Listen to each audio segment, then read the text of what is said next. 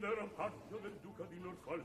Ero sottile, sottile, sottile ero un miraggio vago, leggero, gentile, gentile gentile quella... Ameria Radio presenta Tutto nel mondo è burla stasera all'opera con Massimiliano Samsa e Paolo Pellegrini.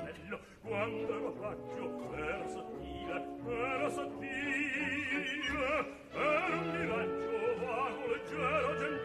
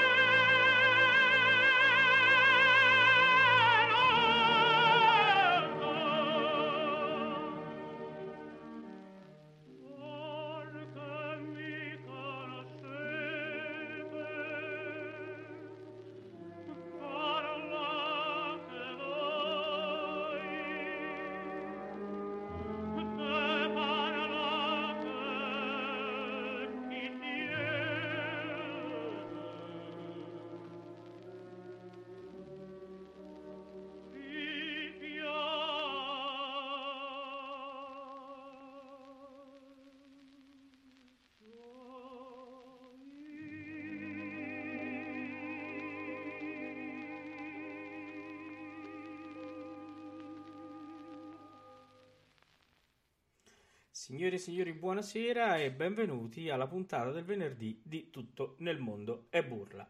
Bene, come avrete sentito dalla controsigla, oggi 78 giri e parliamo di Giuseppe Lugo, eh, tenore, e poi adesso ne parleremo bene con il nostro caro Massimiliano che saluto. Ciao Max. Ciao Paolo. Oh, prima di passare a parlare Giuseppe Lugo, eh, alcune informazioni, diciamo così, di servizio. Come avrete potuto vedere dalla newsletter, se siete iscritti, se non lo siete, iscrivetevi andando sul nostro sito www.ameriaradio.com. Ameria Radio è sbarcata anche su Twitter e quindi eh, siamo anche lì e ci potete seguire anche con i nostri tweet che eh, sono collegati alle nostre trasmissioni. Eh, altra cosa, um, stasera eh, torna la caccia. Torna la caccia e quindi avremo la soluzione dell'ultima caccia, visto che eh, per la morte di Antonietta Stella non è stata fatta la settimana scorsa, quindi l'ultima caccia eh, del mese di febbraio e, e, quindi poi con la proposizione della nuova caccia che va eh, che comincia questa sera. Bene Max, allora, tu che mi racconti?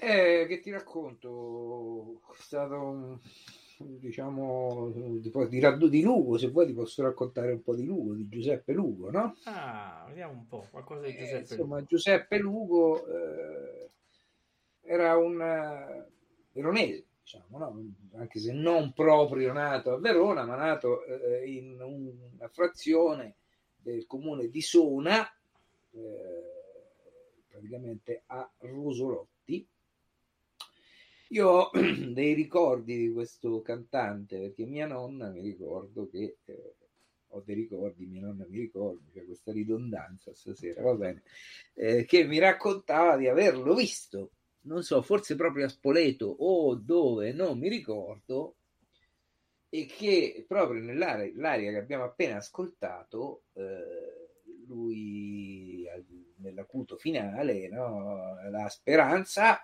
eh, appoggiato su una sedia del, de, della scenografia, del palcoscenico, prese questa sedia e nel momento dello slancio dell'acuto paf, la, la, la, alzò su di scatto e quindi eh, ci fu questa, eh, questa ovazione, no? ovviamente vedere il tenore che, che nel momento dell'acuto alza su questa sedia. Ecco, mi ricordo questo aneddoto che lei raccontava. Ora, dove l'avesse visto, forse Spoleto, forse non so dove.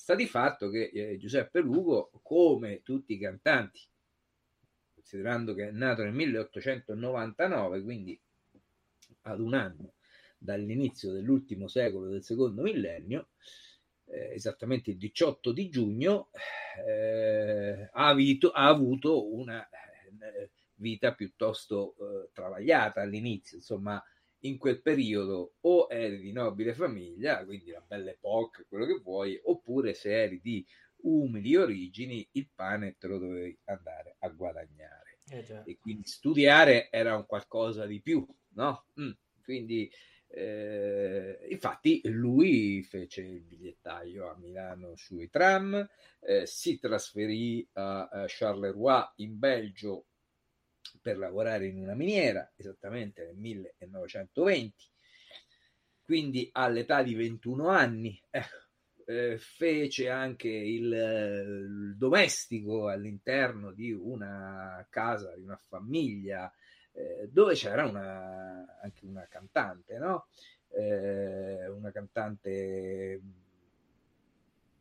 un, mezzo, un celebre mezzo soprano, esattamente Adelaide Borghi Mamo eh, che trovò interessante questa sua voce. Ecco, insomma, varie vicissitudini lo portarono poi a combattere la prima guerra mondiale come il ragazzo del 99, eh dire, no?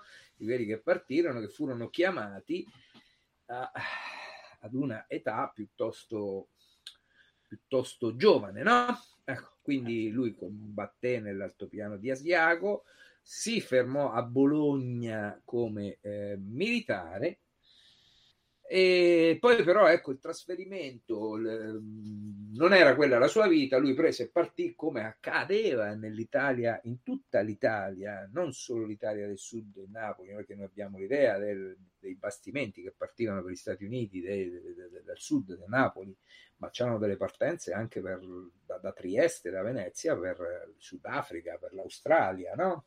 c'è un famoso canto popolare proprio veneto, America, America, America, cioè gli abitanti, i, i veneti che partivano con questi bastimenti e lui, oppure la destinazione era appunto il Belgio. Il Belgio, la miniera, tutti eh, ricordiamo Marcinelle, no? Insomma, questo è un po' il contesto in cui nasce eh, eh, la vita, cioè si, si svolge la prima parte della vita di Giuseppe Lugo. Eh, direi che adesso allora invece ci possiamo fermare e farlo risentire. Che dici? Ma io volevo dire una cosa, non so, Vai. tu hai pronto qualcosa da far Eh, sì. ascoltare? Sì, ho pronto una bella tosca. Oh, allora però ah, è quella che volevo far ascoltare io. Concludiamo questo discorso. Che cosa succede? Che lui nelle varie vicissitudini eh, si mette a cantare lì a Charleroi eh, dove, dove lavorava nei, nei- nei- nei momenti liberi, nei locali, così, gli no? e fu, fu, eh, ascoltato anche dall'organista della società corale di Charleroi, eh, Léon Gaudier, che rimase colpito dalla sua voce, lo cominciò a, a istruire, diceva "Guarda, tu hai una voce che già di natura dicevano che somigliasse un po' a Gigli. Sì. E, insomma, lo fa studiare e quando dice guarda, un giorno mi fa c'è un concorso, c'è un concorso, io ti scrivo un concorso, ti scrivo, è un concorso a Roubaix, sempre in Belgio, no? famosa città anche per una gara Cioè, ciclistica. ci è andato in bicicletta allora. Eh, probabilmente c'era in bicicletta, la Parigi-Roubaix, no? Eh, certo. Eh, esatto, allora lui, lui va a- ad iscriversi e fu uno degli ultimi iscritti, ma eh, le cronache raccontano che lui vinse senza nessuna fatica questa cosa, cioè proprio fu acclamato dalla commissione. E questo appunto ecco che ci porta a Tosca perché Giuseppe Lugo debutta ufficialmente a Parigi alla, ehm, all'Opéra Comique, perché ovviamente in, questo, ehm, in questo, questa commissione di questo concorso a Roubaix c'erano il direttore del Conservatorio di Roubaix, eh, c'era il direttore eh, Louis Masson, il direttore dell'Opéra Comique, e quindi fecero subito un contratto. Così il 6 ottobre del 1931 lui a Parigi, al teatro dell'Opéra Comique, debutta come Cavaradossi. Ed ecco perché appunto tu avevi già pronta questa Eh già. bellissima esecuzione di Tosca. E sentiamo E Luciano le stelle, cantata da Giuseppe Lugo.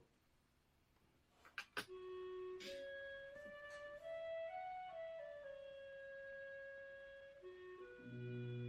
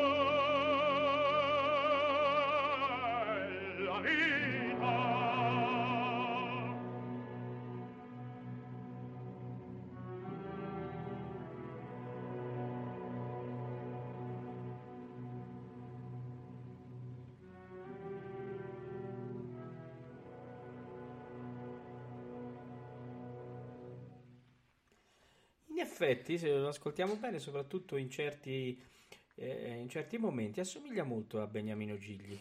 C'ha, Sì. mh, soprattutto sugli- sulla parte eh, della dizione, sul modo di, di declamare, di, di- di- andare no, nel canto con eh, la dizione. Eh, assomiglia molto, ha degli accenti proprio tipici poi di Beniamino Gigli. Voce particolare, eh, voce sicuramente, beh, chiaro, qui stiamo ascoltando dei 78 giri, quindi con tutti i limiti che eh, possano, no, che può eh, avere no, il, il supporto. Eh, comunque è una voce che denota un bello squillo, tra parentesi, un bello squillo, una bella eh, puntatura sugli, sugli acuti, no? E poi c'ha tutte le, eh, diciamo, i vizi, chiamiamoli così, ma, mh, dell'epoca, con il singhiozzino finale su Luciano. Io mi ricordo che quando lo studiavo con i miei maestri mi dicevano: Ma qui devi singhiozzare, devi singhiozzare. Io non ci riuscivo perché proprio non lo sopportavo. cosa- Invece, ecco, eh, abbiamo visto che Giuseppe Lugo lo fa. Bene, Max, andiamo avanti allora, via. Allora, dobbiamo dire anche eh, che eh, con, nel ruolo di Cavaradossi lui debutterà nel giugno del 36 anche al Covent Garden di eh, Londra, ovviamente. Sì. Però rimaniamo ancora negli anni a seguire, siamo nel 32, eh, anzi nel 31 abbiamo detto che debutta come eh, Cavaradossi il 6, il 6 ottobre del 31 all'Opera eh, Comique di, eh, di Parigi. Un mese dopo, visto il successo, è scritturato anche per la Bohème, Bohème che abbiamo ascoltato all'inizio eh, eh, puntata eh, come controsigla, quindi non la riproponiamo, ma dobbiamo dire che un anno dopo, nel 32, sempre per questo grande successo che stava riscuotendo in questo teatro, importantissimo teatro parigino, ecco che lui canta, viene scritturato ancora per un'altra opera, per i pescatori di perle, che all'Opera Comique mancava da ben 32 anni. E questo è interessante ascoltarlo, molto interessante, perché abbiamo fatto no, il parallelo un po', o comunque il raffronto con Gigli. Ecco, qui potremmo commentare alla fine se effettivamente, perché Gigli era quello che cantava il Mi par du dire ancora, eh, ovviamente già. in italiano, mentre eh, Lugo credo che lo canti in francese, adesso non ricordo bene, però andiamo a sentire l'emissione vocale se- di voce se è simile a quella di Gigli, che eh, secondo me era veramente bella questo, questo suono eh, che tirava fuori, e se- così avremo un modo di divertirci un po', magari anche in chat e paragonare, confrontare i due pescatori, i due pêcheurs de Le perle. Andiamo ad ascoltare Je crois entendre encore. Senti che francese stasera, eh, Max? Proprio, Eh sì, sì, sì, sì, Eh, ci stiamo poi france- ma dobbiamo imparare anche un po' il tedesco perché prima Ah, o sì. poi dovremo parlare anche di Richard Wagner. Di Wagner, che- per cui Siamo oggi- vicini a parlare di Rick. Prima o poi, prima della fine di questa stagione, parleremo anche di Speriamo anche di andare a vedere. Speriamo, speriamo, speriamo, speriamo. Vediamo un po' che riusciamo a fare. Adesso Je crois S'entendre encore. E voilà. Esatto. On y va.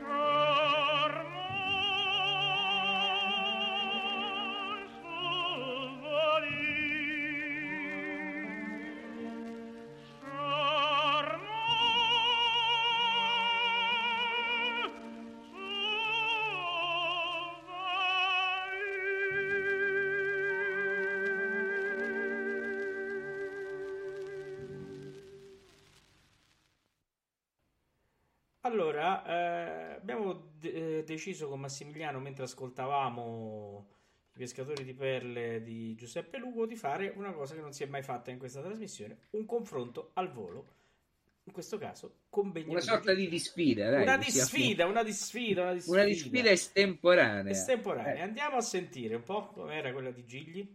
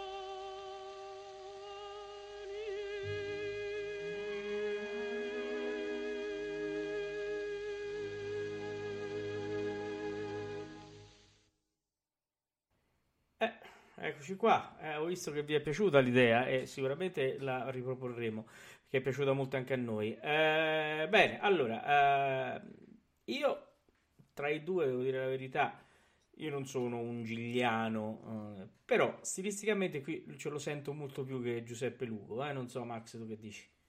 Sì, sì, non, non è che usa il, forse un po' il finale porta la voce in testa nel finale, Sì. ma il resto la canta, la canta Eh, eh, voce piena con le giuste, eh, con, le, con le giuste dinamiche, con le Eh, giuste coperture, Eh mentre Lugo c'era ostenta un po' di più la, la, la cantata. Ecco, È, è capito? giusto anche quello che scrive in chat una nostra ascoltatrice, c'è da capire a che età hanno registrato tutte e due, però è chiaro che eh, Lugo è un, sta in un periodo, un arco temporale molto corto perché la sua carriera è durata relativamente poco, no? Perché, Sì, è morto, eh, no, è No, morto, morto è è morto- finita intorno al al 46, 46, quindi ha cantato una sì, quindicina lì, d'anni. appena ecco. finita la seconda guerra mondiale. Sì, infatti, mentre Gigli chiaramente è stato più longevo. Però eh, è chiaro che lo stile è, è quello, insomma, secondo me. Poi ci può essere qualche variazione, ma siamo lì. E, e Gigli devo dire che qui ci sta molto meglio. Max, come, andiamo avanti? Anche se, Ma allora, anche guarda, se Max, aspetta, linee aspetta, Max, Max, eh, Ah, eh, che 21 famo? 29. Ah, eh, eh, eh, eh, eh, eh, Sì, sì, sì, prego. eh, eh, so- eh, 21 e 29 e che non si può andare fuori dalle, dalle- no, eh. e quindi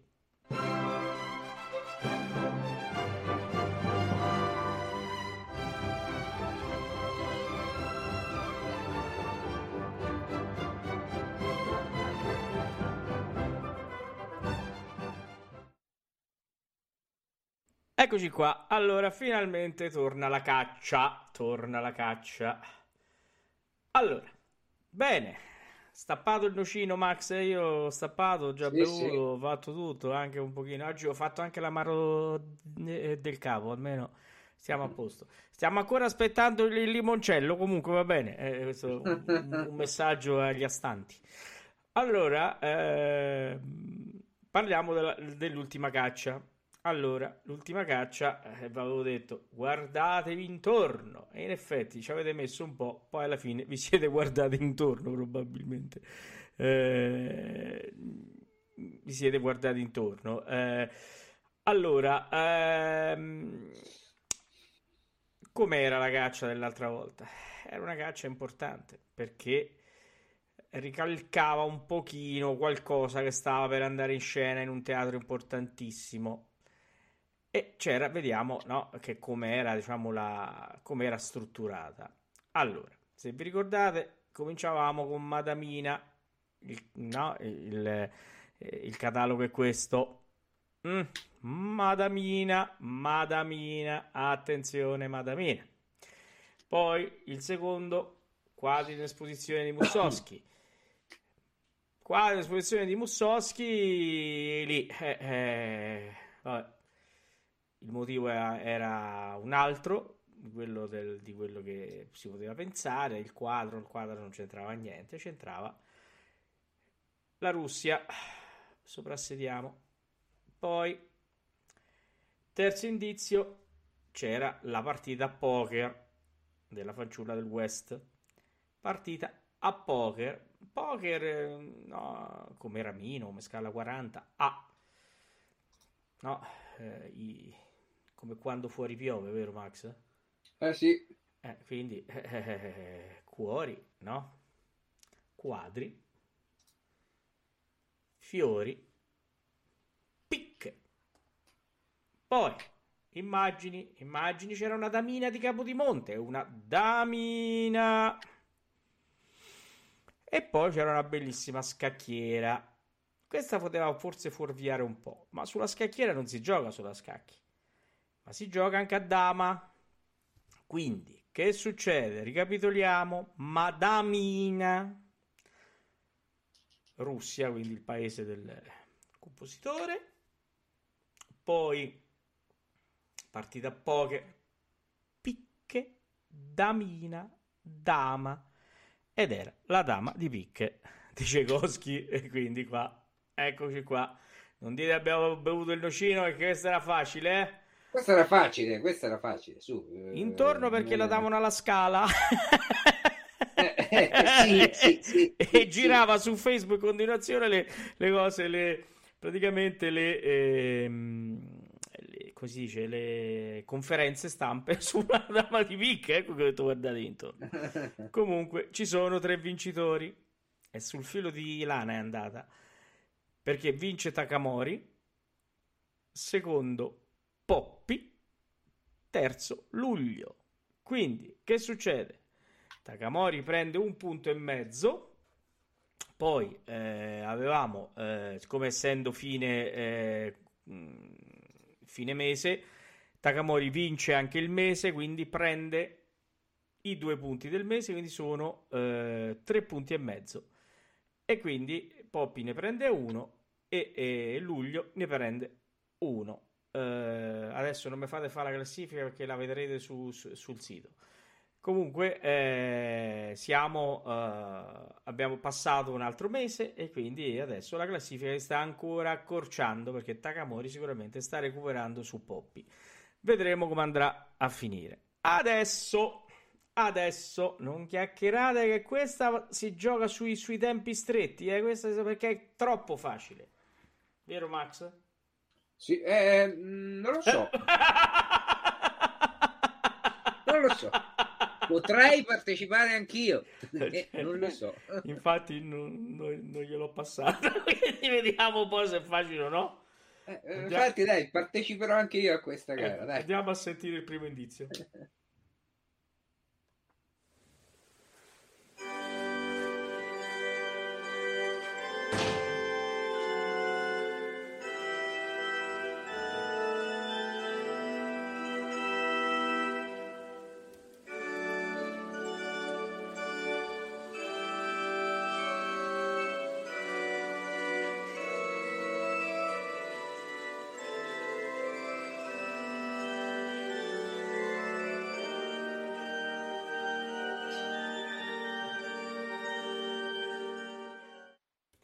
pare molto chiaro, vero Max? Tu già l'hai indovinata.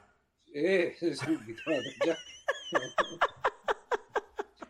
Una suonata d'organo, mi hai detto tutto. È un'opera, una sonata d'organo. Andiamo con il secondo indizio che è molto semplice.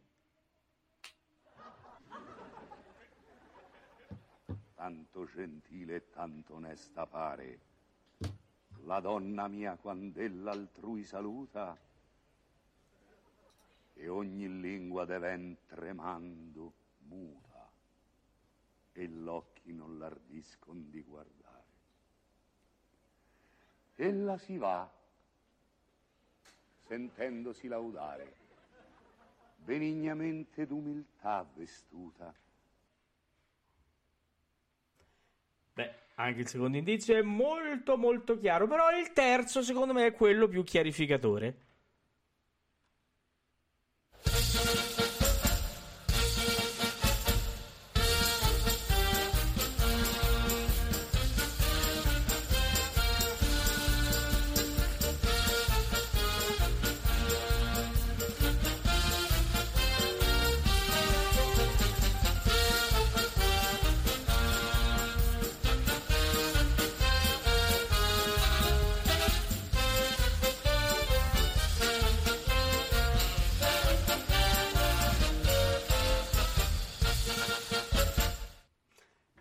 Mamma mia cara, se non avete capito questa, veramente, eh, non... riponetevi. Perché è, è questo è vero, Max? Sì, sì, beh, mi sembrava l'ingresso dei pagliacci dietro il circo questo. Io più di questo. Allora, eh, ecco, eh, diciamo, qui il nocino è andato a fiumi. Devo dire che quando ho pensato, ho detto, questo è semplice. Sicuramente gli indizi visivi, forse, eh, vi, vi, diciamo, vi, vi chiariranno un po' le cose. Eh, ecco, ci ha detto riponete. Qualcuno in chat ci ha detto riponete. Eh, questo... Beh, ci ha detto, eh, io sono nella, nella barca della chat in questo momento. certo. Non so di che cosa si, stia, si stia parlando.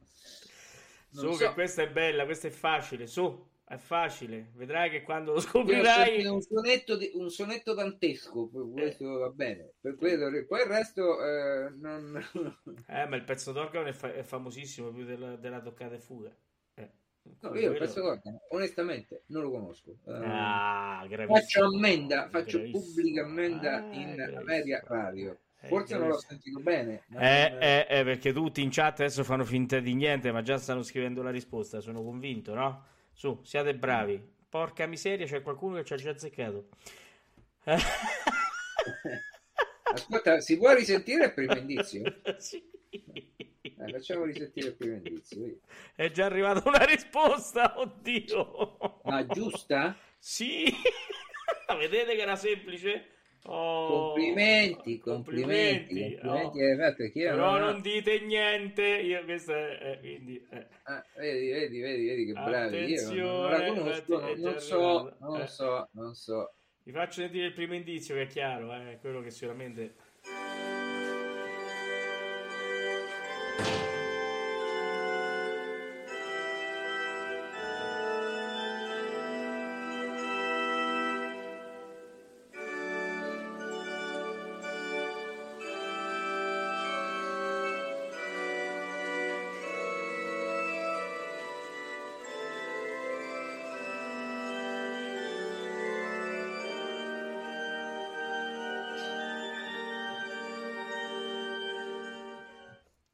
dai, oh, mo l'hai capito anche tu.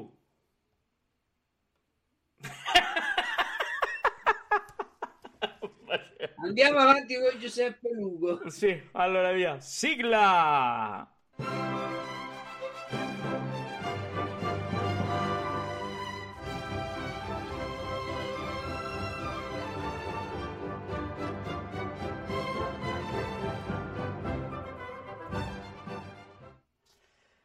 Bene, eccoci qua, eccoci qua eh, e ritorniamo eh, eh, pronti a parlare di Giuseppe Lugo. Allora, Max voleva ehm, partire, no, a parlare di, un- di un- di un'opera famosissima che però noi l'ascolteremo in due versioni stasera, vero? Sì, allora, innanzitutto proseguiamo su questo percorso eh, della carriera di Lugo, che fino a questo momento vediamo che si è svolta in area franco-belga, no? Perché in Belgio lui cantava nei locali, fu apprezzato dal maestro del coro della società corale di Charleroi, esattamente Léon Gaudier, no? Facciamo un breve riassunto, poi lui lo preparò per un concorso e vinse subito delle scritture per l'opera comique, l'opera comique di Parigi. Ecco il motivo per il quale noi sentiamo Gigli che ci canta I pescatori di perle in italiano, sentiamo altri cantanti di quell'epoca, eh, come abbiamo ascoltati già nei 78 giri, o comunque sia anche un po' più avanti, anche negli anni 50 60, no? sentiamo cantare il Werther in francese, non è Pourquoi me réveiller, ma eh, a non mi ridestar, no? giusto già. la versione Eh, italiana. Ecco, Sì. e, e così come sentiamo il 78 giri di Pertile con la Buades eh, che cantano la Carmen in italiano, c'era questo, eh, diciamo, questa moda di tradurle e no, lui lo sentiamo cantare invece in francese perché lui in quel periodo stava cantando in Francia. In Francia, lui certo. era un cantante della Francia. Quindi ancora l'Italia non l'aveva scoperto. Eh.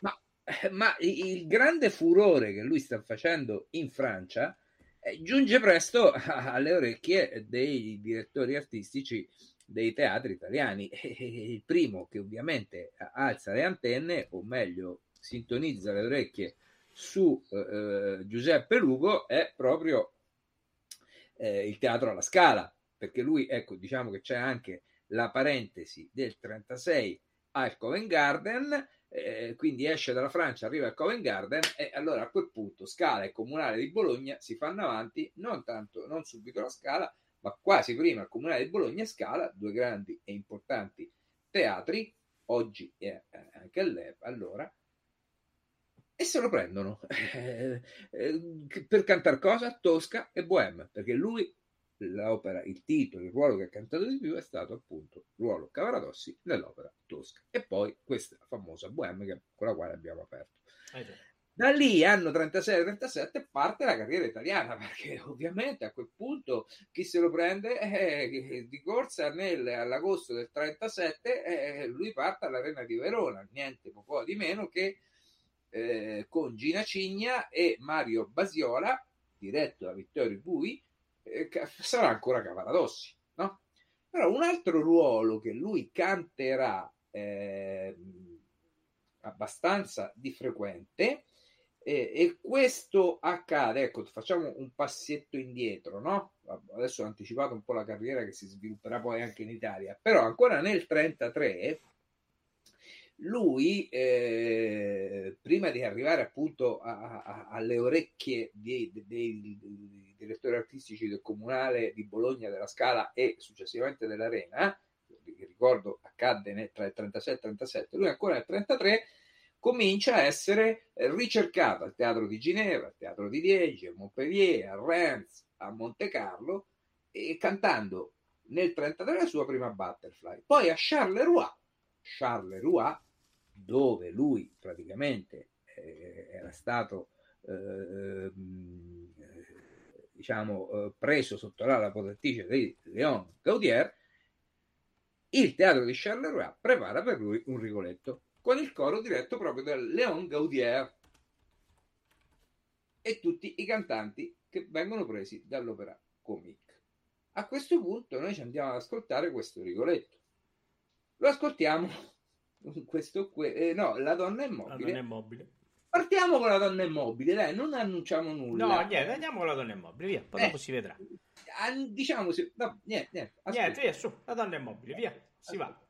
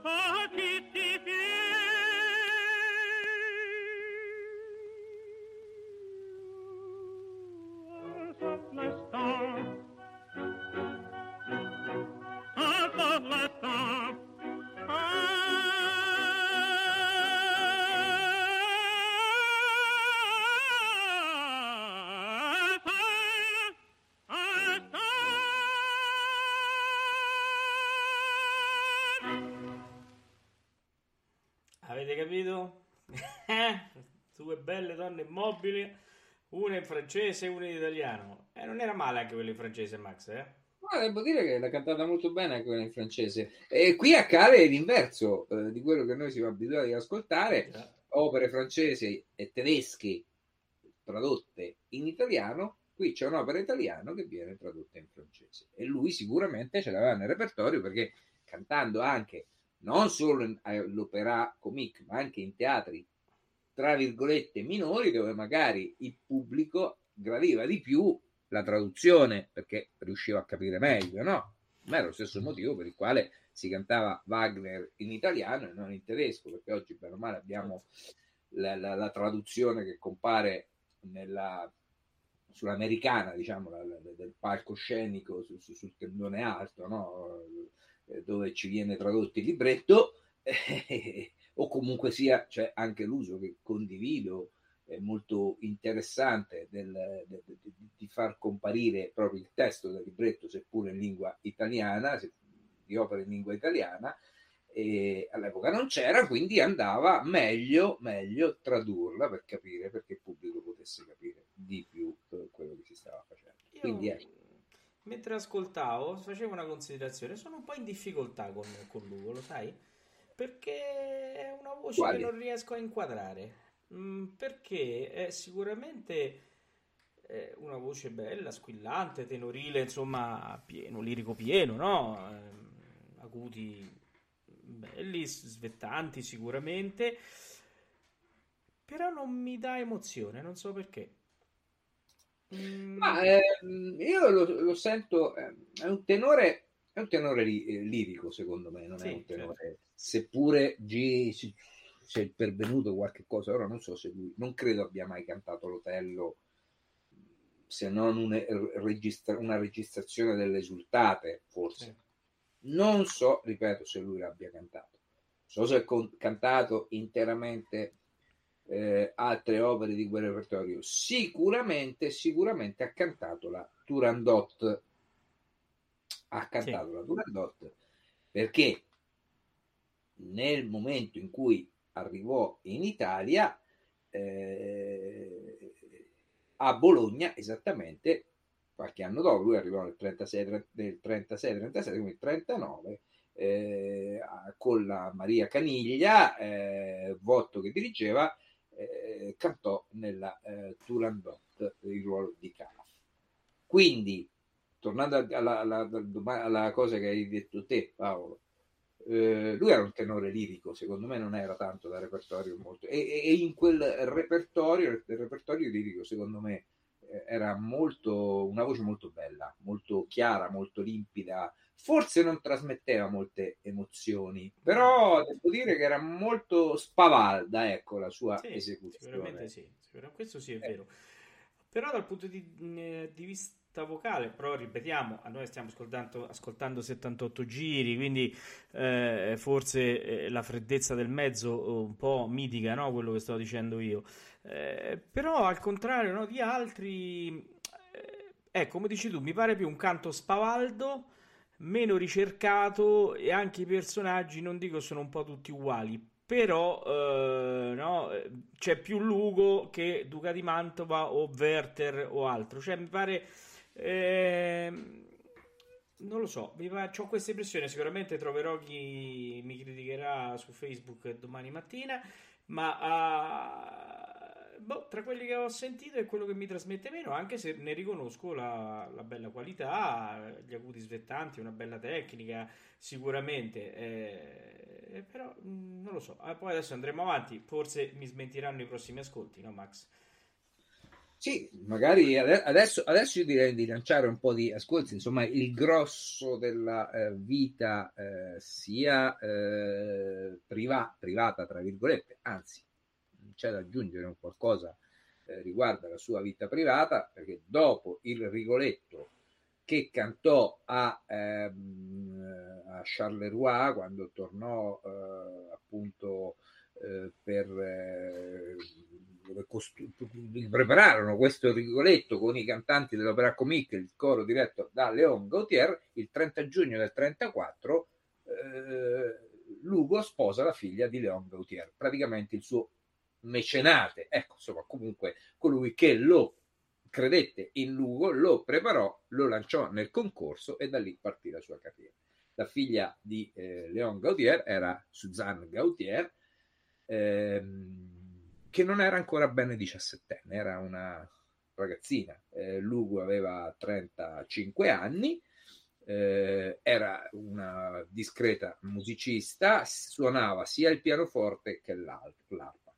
Partirono in viaggio di nozze per l'Alta Savoia, dove al casino di Aix-les-Bains eh, Lugo ottenne anche la scrittura per tutta la stagione estiva. Eh, all'epoca capitava così: sei eh, qui, okay, vieni qua, firma il contratto, ti fermi e canti. Va bene?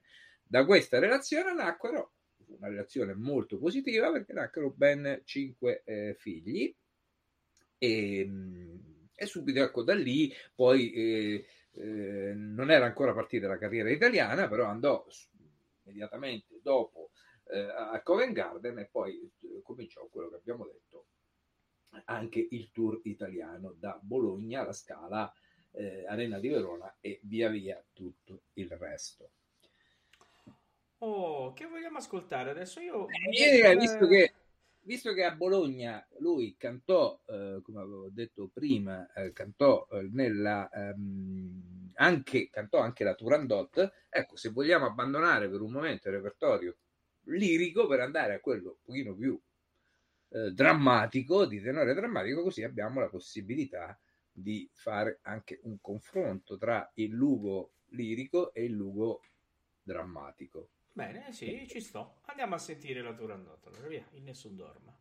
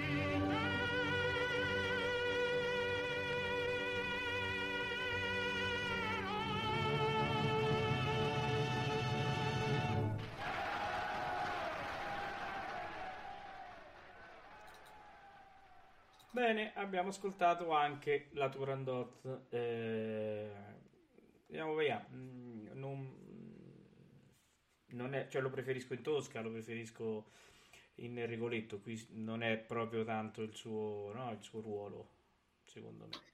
No, neanche secondo me. Senti, che Non- dici se lo vogliamo, lo vogliamo andare a sentire su un bel cantabile tipo quando le, le sere al Placido? Bene, andiamo in Verdi che non abbiamo, mi sembra non abbiamo Solo toccato la nulla immobile, solo la donna immobile. Solo la donna immobile, vero, sì, la donna immobile di Coletto. Invece questo Eh, cantabile mi sì, sentiamo il cantabile, come va nel cantabile. Sì, sì, Andiamo, ascoltiamo quando le sere al Placido.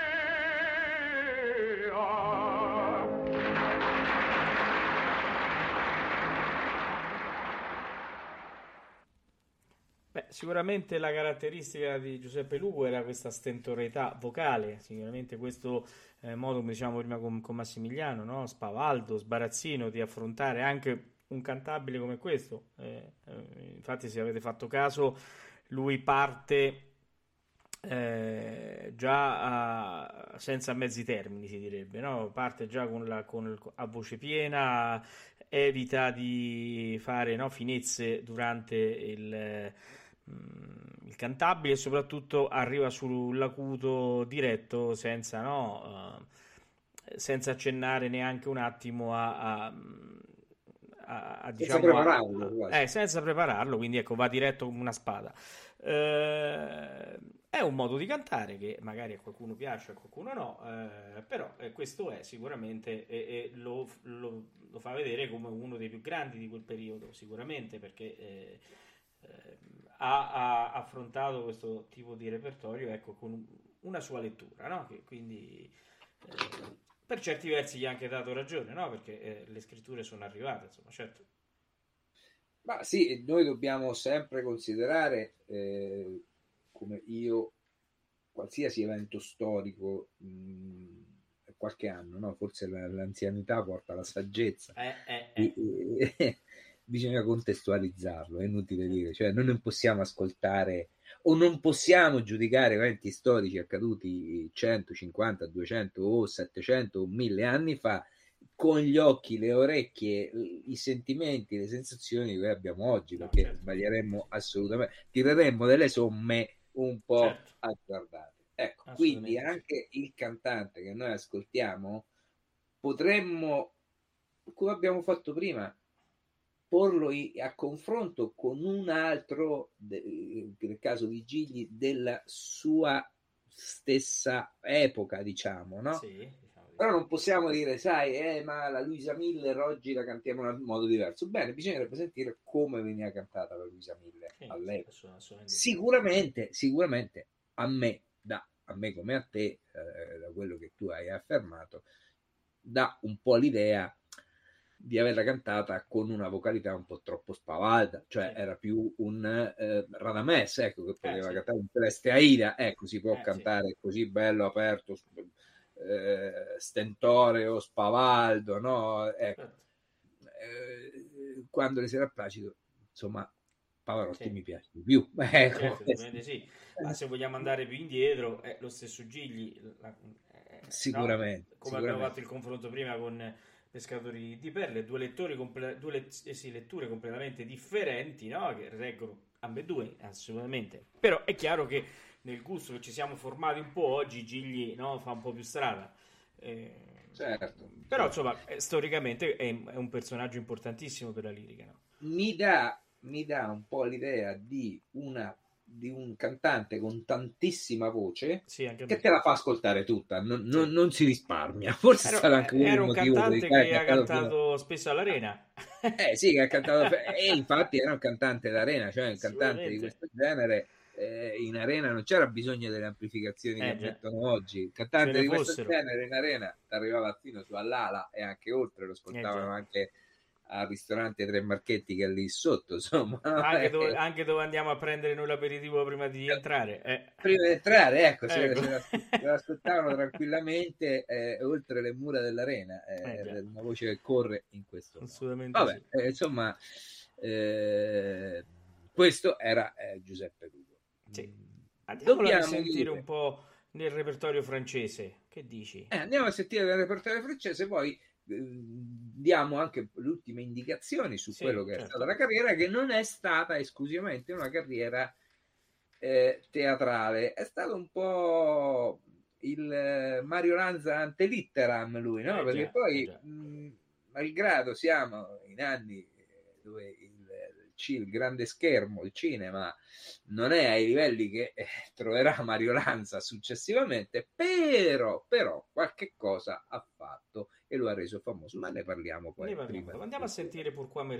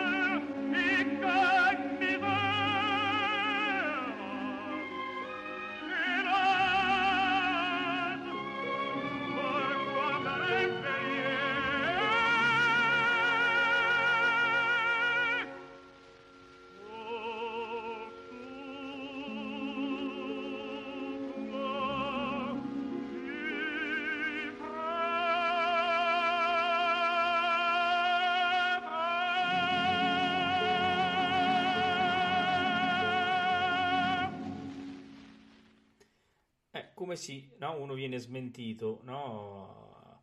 Perché? Perché avete notato, diciamo adesso con Max fuori onda, eh, qui canta, cioè nel senso qui interpreta, qui ci siamo. Quindi probabilmente, come diceva Max, eh, eh, la sua scuola no, francese ha avuto il sopravvento sulla, su quello che poi invece è il canto dell'opera italiana, no Max?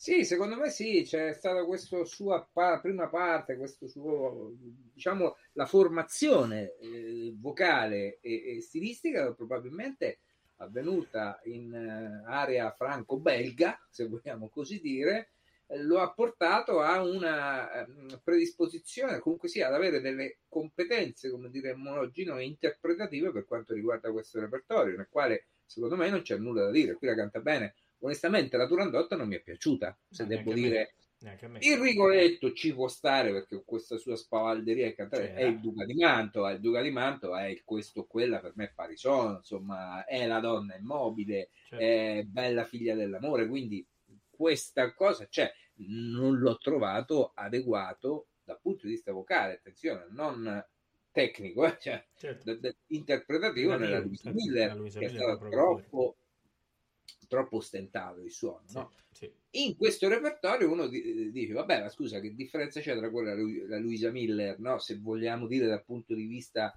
de- dei suoni, dei colori, probabilmente potrebbero essere molto più simili di quello che, che, uno possa pensare, però quella era cantata in un modo, forse lui interpretava l'opera italiana come qualcosa che doveva essere cantato a tutti gli effetti, mentre il repertorio francese lo, forse lo reputava un pochino più dolce, più, più sonoro. Più raffinato, non lo so. Più raffinato, ecco, insomma, sì. probabilmente c'era, c'era questo, eh, sarebbe interessante andare a, a scavare. Sì.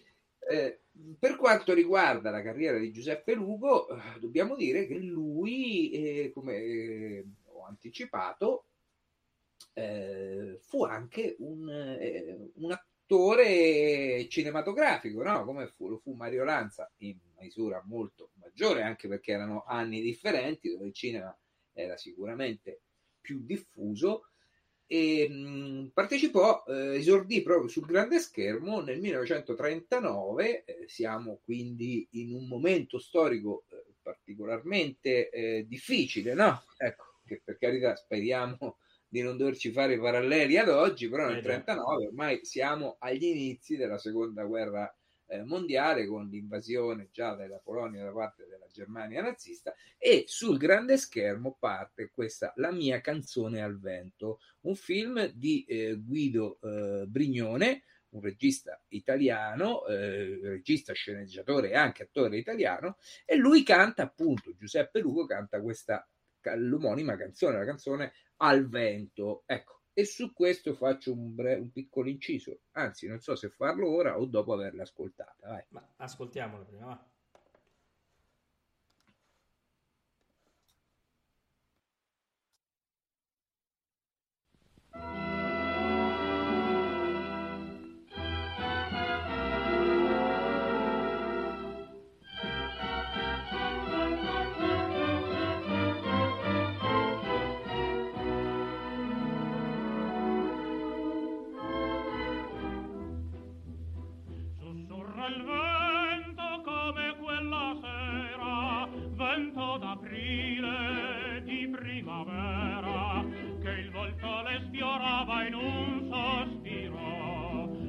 Mentre il suo labbro ripeteva giuro ma pur l'amore un vento di follia che fugge come sei fuggita tu.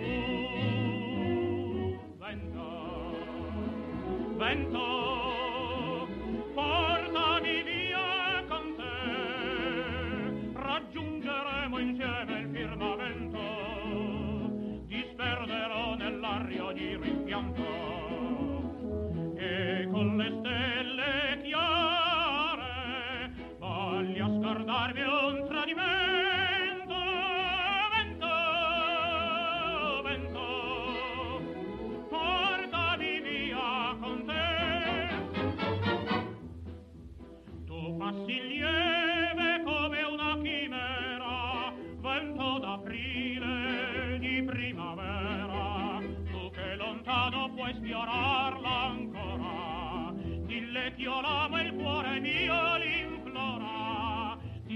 io tremo dalla gelosia solo al pensiero che la baci tu.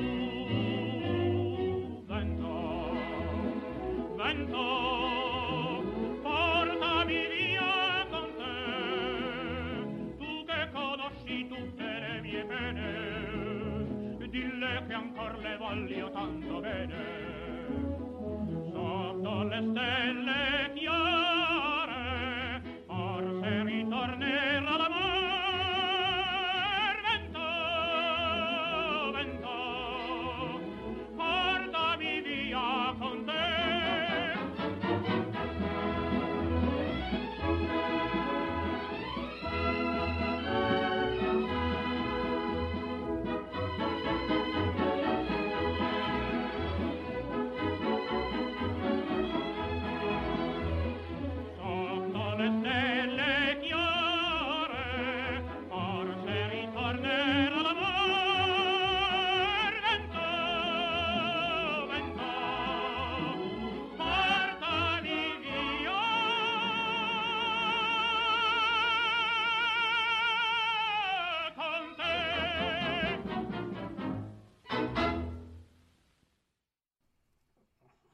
bella questa interpretazione. Del resto, eh, eh, è stata una delle cose che l'ha reso no, famoso. famoso. Sì, la cantata anche Pavarotti questa. Eh eh. sì, sì, sì. Eh.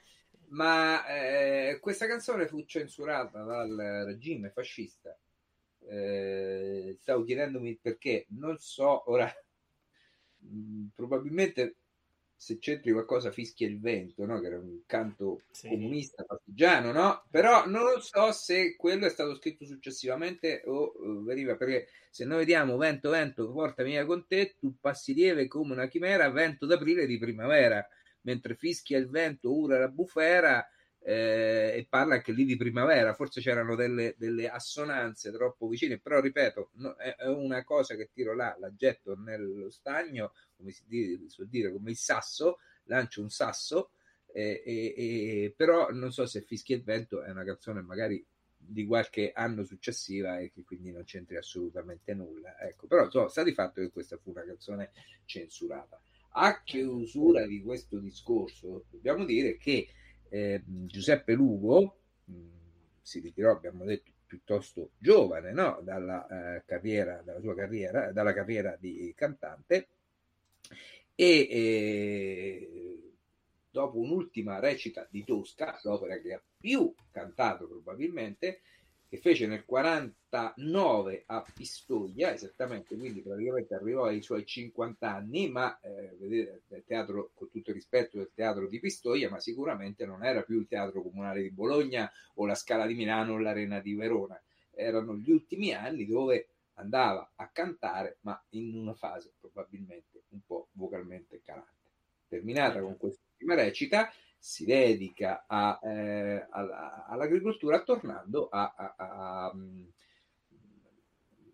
in provincia di Verona, a Custoza, nella eh, sua eh, villa che era chiamata Villa Canossa, però da lui ribattezzata Villa Vento, proprio per questa canzone che lui cantò e che gli diede la gloria anche cinematografica.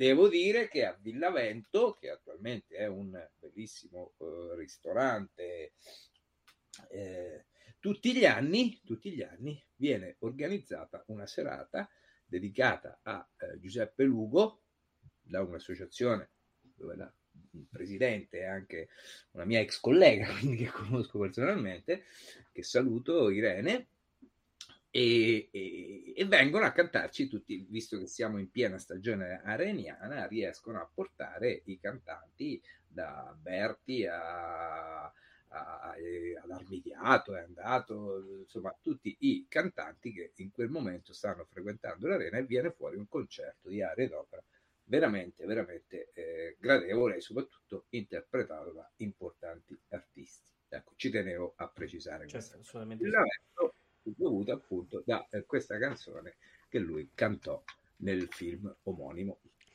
Bene, allora siamo arrivati alla fine anche stasera, e- però prima di lasciarci diamo qualche notizia su quello che avverrà nei prossimi giorni. Allora, cominciamo con, dome- eh, con domenica. domenica nel pomeriggio, per la domenica di Ameria Radio, ci sarà un bellissimo concerto di José Carreras dallo Staatsoper del 1988. Quindi non mancate perché è un concerto molto molto bello. Io amo molto Carreras e, e ascolterete che è eh, un, be- un bellissimo concerto cantato in maniera magistrale dal tenore spagnolo. La sera, invece, andrà in onda eh, nell'opera La Tosca di Giacomo Puccini in ricordo di Ant- Antonietta Stella. Infatti, eh, abbiamo preso una registrazione eh, fatta al Metropolitan di New York il 15 marzo del 58, eh, diretta da Dimitri Mitropoulos, eh, c'è appunto Antonietta Stella, Richard Tucker e Leonard Warren. Quindi ehm, questo è quello che ci aspetta domenica. Martedì eh, torneremo con eh, una serata sempre d'opera, adesso la stiamo decidendo, veramente già la sappiamo, però andate a leggere il palinsesto. Eh. L'unica cosa che vi voglio annunciare è che venerdì prossimo c'è invece, e cominceremo, ve lo ricordo già da adesso, alle 8.30, perché c'è la sera, un'altra serata Bastianini, eh, quindi in collaborazione, in questo caso è, è Ameria Radio che l'ha organizzata, in collaborazione con eh, sempre l'associazione Ettore Bastianini. E parleremo eh, del Marchese di Posa, proprio di Ettore Bastianini, con ospiti d'eccezione. Avremo anche eh, delle belle testimonianze e, e, non vi dico l'ospite che avremo oh, come cantante perché eh, è una sorpresa che vi faremo venerdì sera. Eh, ci sarà chiaramente Alvin insieme a noi e, e, faremo un'altra serata in nome di Ettore Bastianini. Bene, eh, Max, allora con che la concludiamo questa serata? Ma io, visto che l'abbiamo mh, osannato, devo dire, comunque sì, abbiamo perlomeno apprezzato nel repertorio pucciniano, una bella fanciulla del West che secondo me eh, dà eh, giusto merito alla, suo, alla sua voce e soprattutto al suo modo di cantare, secondo me, questo repertorio.